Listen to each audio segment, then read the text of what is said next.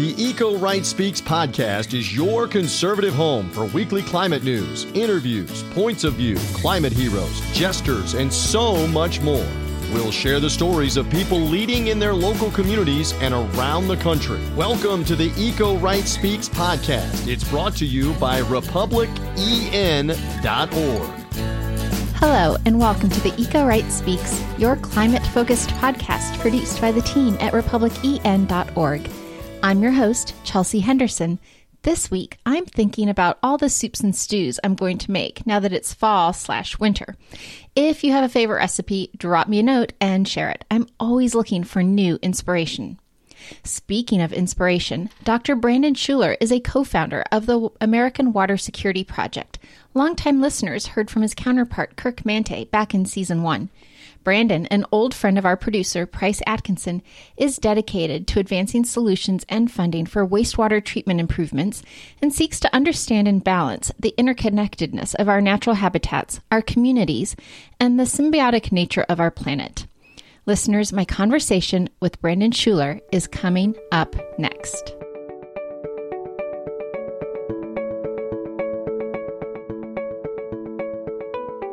Listeners, welcome back to the show. I am in conversation now with our dear friend of the pod, Brandon Schuler. Brandon, welcome to the show. Hey, Chelsea, thanks for having me. So, I heard a little rumor that you and our producer, Price Atkinson, swam against each other in college. We did. I was at the College of Charleston, and he was at some other no name school. Well, uh, I love a good college swim story. So uh, you, I, I won't make you reveal whether or not you beat him or he beat you, but um, I swimming is always my favorite Olympic sport, and so anyone that can swim at the collegiate level, I am really impressed by. Oh, thank you very much.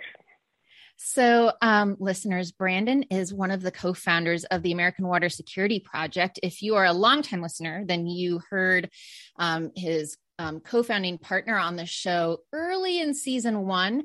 And Price has been dying to have you on as well. So, um, welcome and glad we could make this work. And I just thought for those listeners who are not familiar with what the American Water Security Project is, I thought you could talk about your inspiration and um, the work that you do. Absolutely. So, American Water Security Project is, you know, water in itself. Everything goes back to water. I mean, it gives life. We're what 93% water, 86% water. It's the most important element that we have on Earth, and it's also the least thought about. Uh, although with the drought systems that we're having in the West right now and threats to water, it's becoming a little bit more in our conversation of daily dialogue about what should we do about water, how should we protect water. The American Water Security Project, now what we do is we have a direct mission to actually protect water through wastewater treatment facilities. So what we're looking for and what we advocate for is actually helping municipalities find money to help upgrade their wastewater facilities to do one of two things. One, clean the water to the point that when it's returned into the atmosphere uh, through what's called tertiary uh, water treatment, once it's returned out into the environment, it's just as safe as step two, where you could just put it into, into water delivery systems and actually drink it which I know as soon as I say that, you're like, oh, God, gross, pee pee, poo poo water. It's really not. If you think about it, all the water that we have and we consume on the planet at some point in its existence has traveled through another uh, another animal's urinary digestive system and has been out there and it's just treated. Luckily, with our reason and our intellect, we've gotten to a point that any Navy, Navy sailor, any astronaut has drank water that has been cleaned to a point that we can have to actually add minerals back into it so it doesn't kill us because uh, the molecular polarity of water is so high. If you drink super clean water, it pulls all the minerals out of your body and can kill you. So we have a possibility to clean water to its ultimate cleanest ability and give it back and recycle it back in, either to the environment or to human consumption in a way that's using water recycling water responsibly while at the same time helping fight against climate change, which actually lowers the amount of clean water that we have.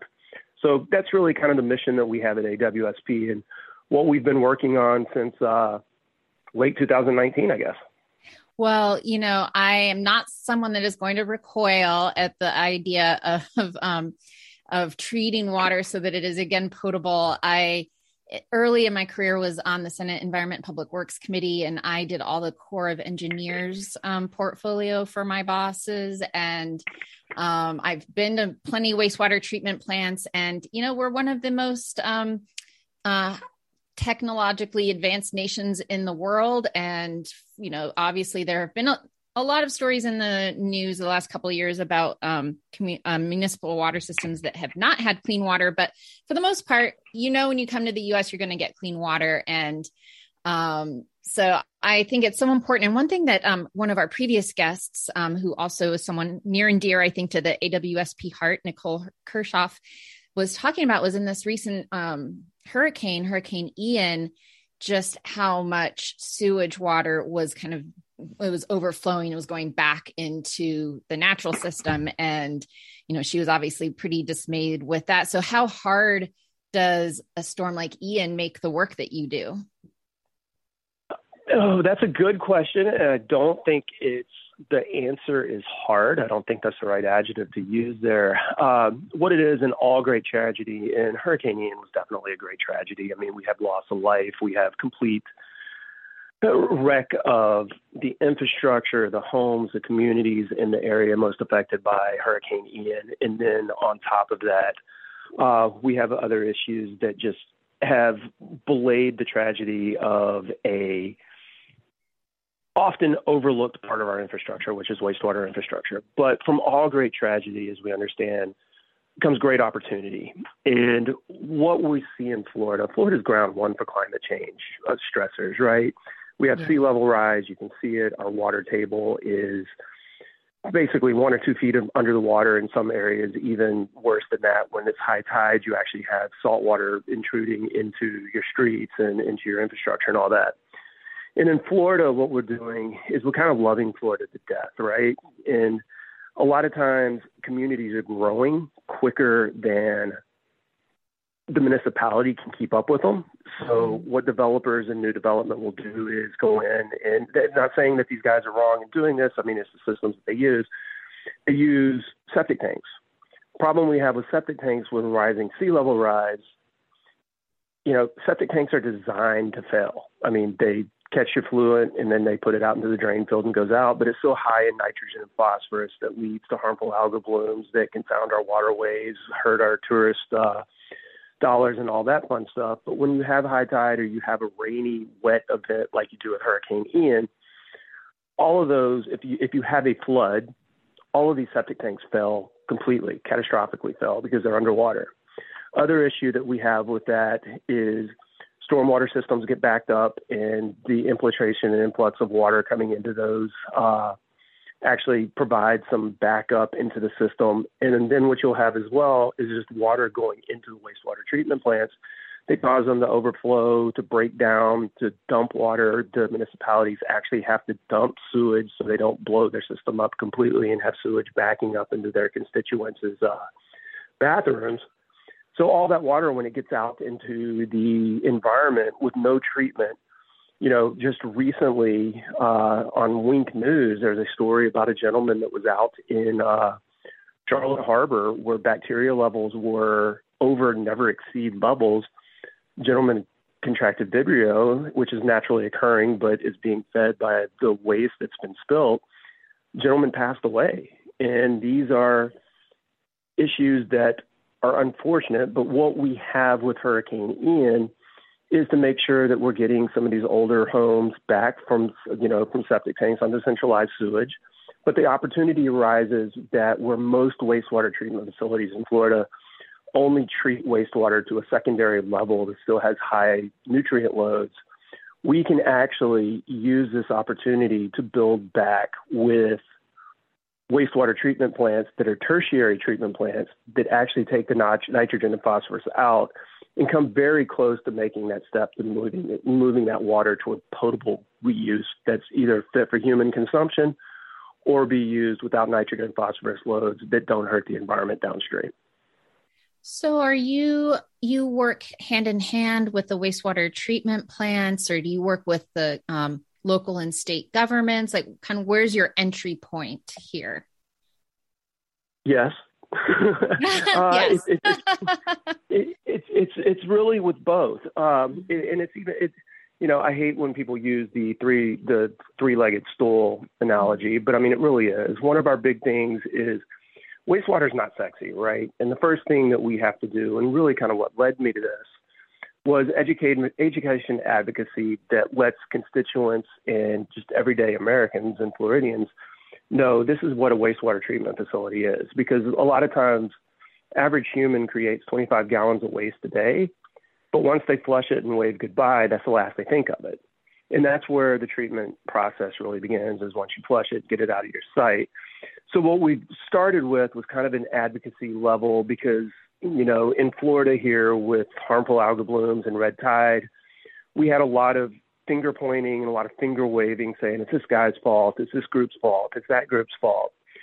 Where at the end of the day, the greatest contributor that most studies show is that human wastewater and septic tanks are what is causing our huge red tides and harmful algal blooms. So we wanted to educate the public on that. And then as we've done that, we've also worked with local and state governments and the state government to actually start to find policies that help encourage uh, municipalities to move toward tertiary wastewater treatment. And then as we've done that and built that policy, now what we're doing is kind of the third leg of our strategy, where we actually have outreach with local governments and standalone uh, publicly owned treatment facilities that we actually help them find money at the federal and state level to upgrade their wastewater treatment facilities.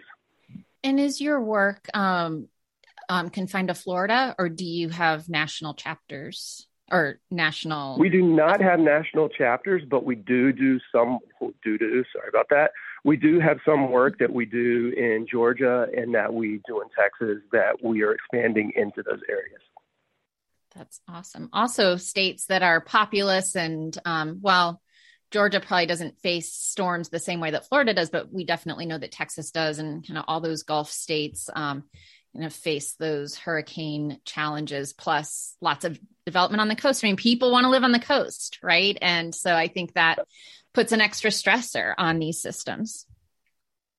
Oh, oh, it absolutely does. I mean, and then what you have in Texas, I mean, you look after like Hurricane Rita and Hurricane Harvey, uh, you've basically built the bowl in a floodplain where the water has nowhere to go. And as climate change leads to these greater, wetter water events, you know, most infrastructure was built in the 50s to 70s when there were, you know, a couple million less people.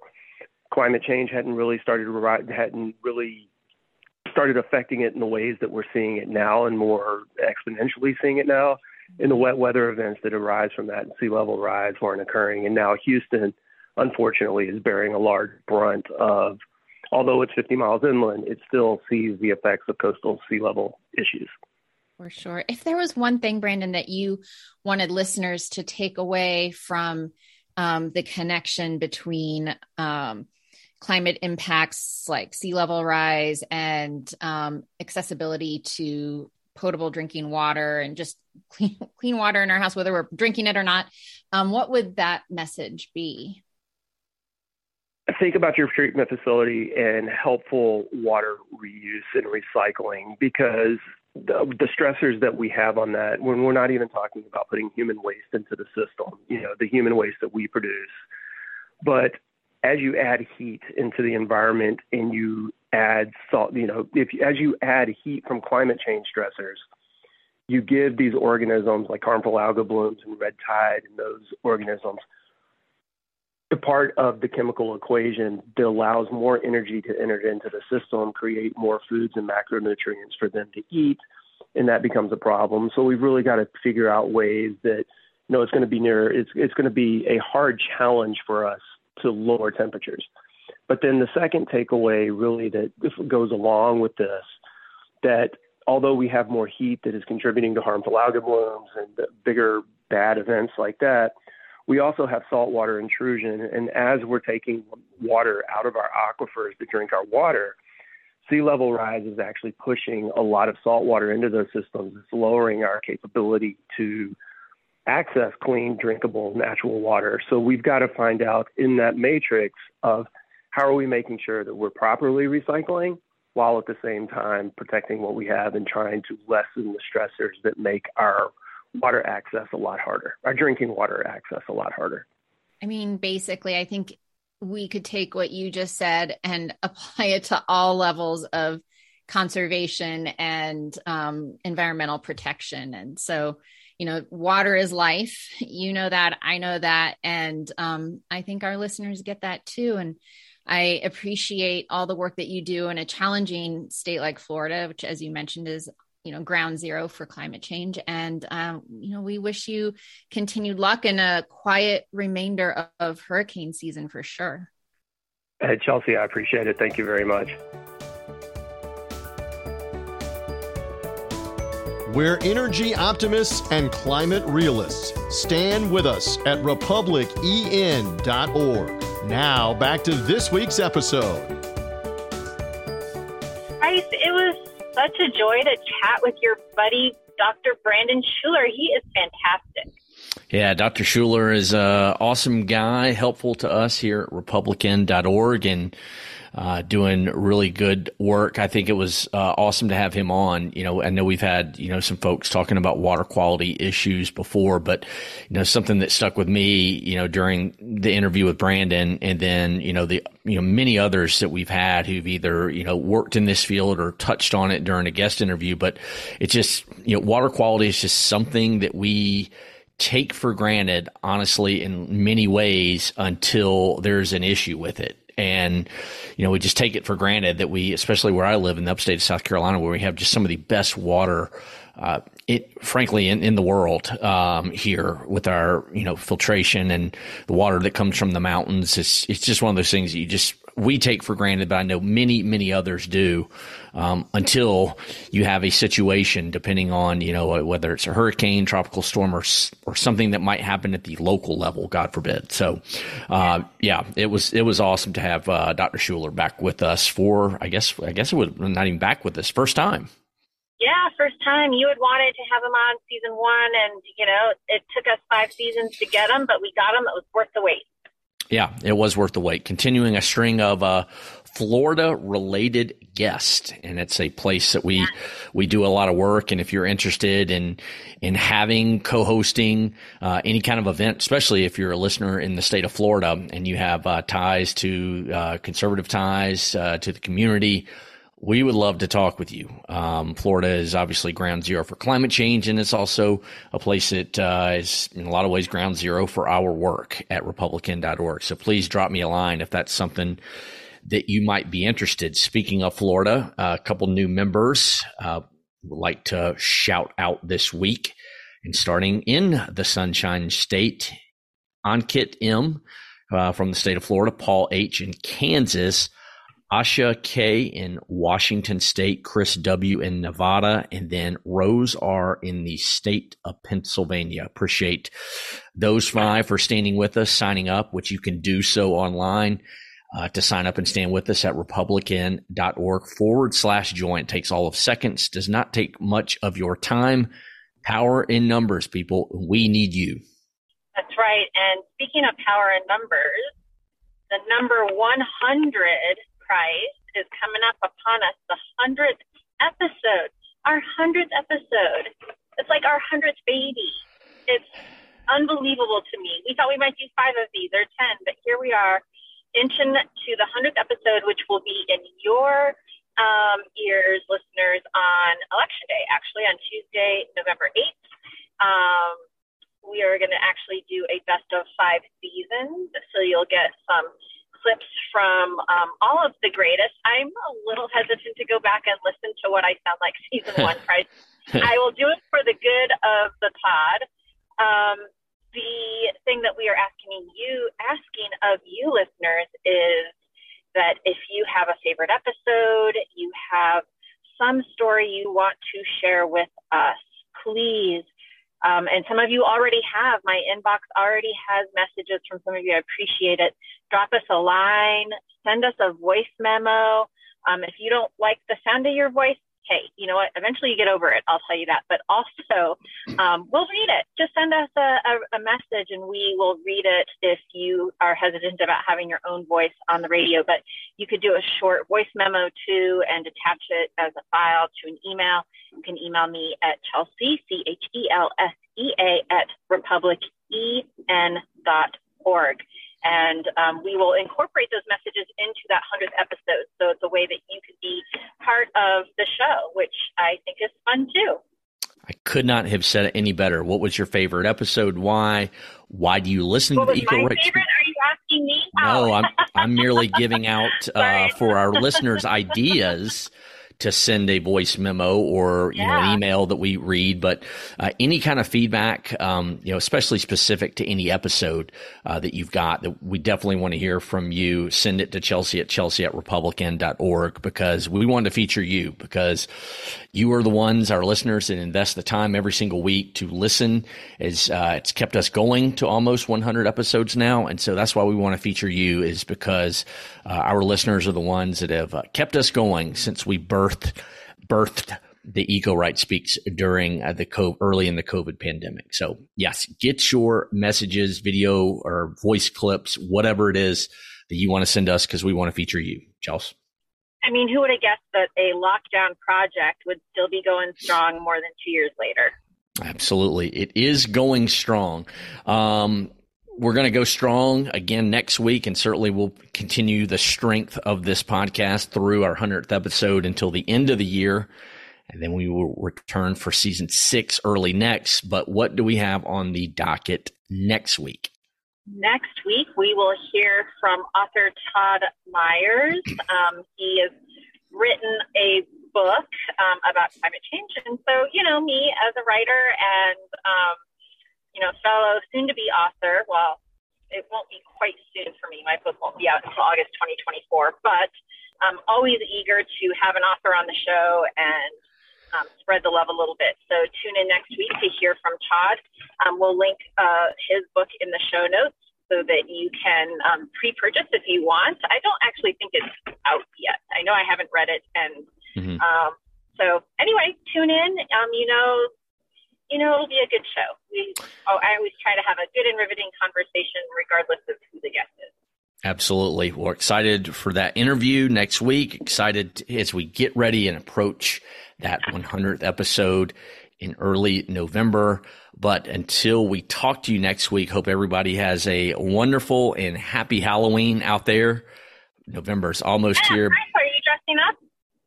Uh, I'm dressing up. I am most certainly going to go trick or treating with my little ones. So it's something, a holiday that I look forward to. It was my, it was my mom's birthday, and it's something that we um, we we enjoy, you know, as a family. So still trying to get my son on board, but I, I'm going to be uh, a kid in a candy store out there on Halloween, enjoying the day as, uh, if it does not pour, because right now it looks like we're going to get rain for the first time in a while. Oh, oh, Are you dressing well, up? Uh, I, I, you know me. Okay, just true confessions moment. If we have a moment for this, I'm a very creative person, right? I, I write fiction. I write nonfiction. I um, garden. I even dabbled at watercolor painting during the lockdown. I quake in fear when it comes to having to dress in costume. It's like my creativity dries up and I panic and I think, what am I going to be? What am I going to do? And it is because I'm surrounded by creative people who make their own costumes, right? that is pressure. I can't be the person that buys their costume on Amazon when I'm surrounded by people who hand make these amazing things. So I just usually opt to not dress up. It's easier than, oh, that's what you're wearing. Um, but we'll see. You know, you never know when you might get a little creative spark. So I don't want to say I'm not going to dress up, but also my kids are gone. So I um, will be mostly just dishing out candy to those who drop by my house. Well, I'm not going to spoil it and tell you what I'm going to be right now. I'll send you a photo and reveal it next week on the Eco Right Speaks, Chelsea. But until then, have a happy Halloween. I hope you enjoy it. Hope everybody has a wonderful holiday, and we will talk to you next week. talk to you later.